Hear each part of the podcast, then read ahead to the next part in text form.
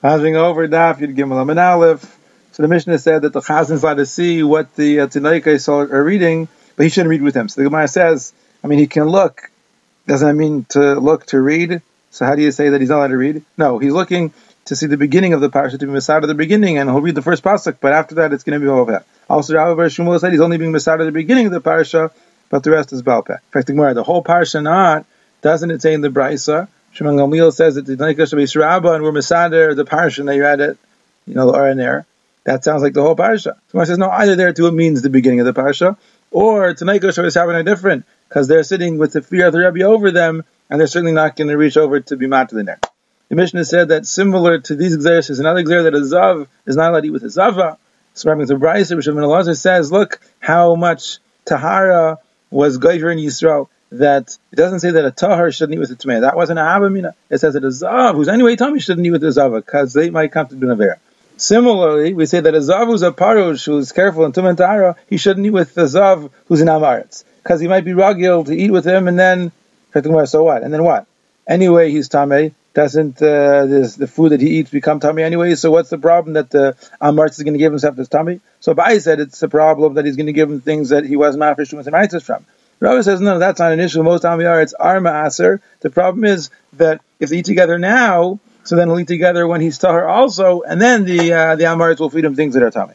Gemara says, Shaila, is a Nida allowed to be in the same bed with her husband when she's wearing clothes and he's wearing clothes or not? So Rav said, well, the Mishnah says in Chulin that you, according to Shammai, you're allowed to bring oif and gvina to the table together, just don't eat it. And Beis Hillel says, no, you can't even bring it to the table together. So we're geyser. So here too, it'll be aser. But the says, no, there it's different because there's no people, no two people where one can remind the other.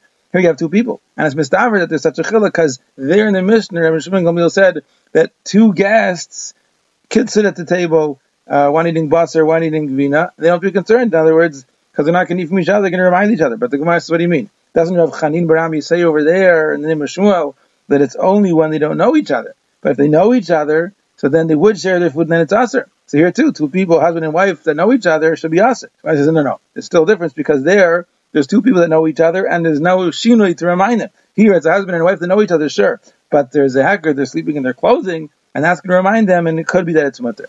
Then the Gemara brings another lashon where Rabbi Yosef brings the raya right away from the sefer. That it says in the sefer, Shimon Gamliel says two guests could eat at the same table. This one basik and chalav, and Rav Chanin bar Ami says in the name of Shmuel it's only when they don't know each other. When they know each other, it's aser. So you see when two people know each other, it's going to be aser. The Gemara says no. There, there's two people, and uh, so when they know each other, it's going to be aser because there's nothing to remind. There's no shinui. But here, even though they know each other, but since there's shinui to remind them, so then it could be that it's mutter. Then we're brings the Raya from our Mishnah says that a Zav should eat together with a Zav because it might lead to Nevera. So you see that it's Aser, so certainly to be sleeping together in the same bed. The says, no, again, here they're eating in the normal fashion. There's no Shinui to remind them. It might lead to an Nevera. But when they're together in the Mita with clothing, with a Shinui, so that's going to remind them.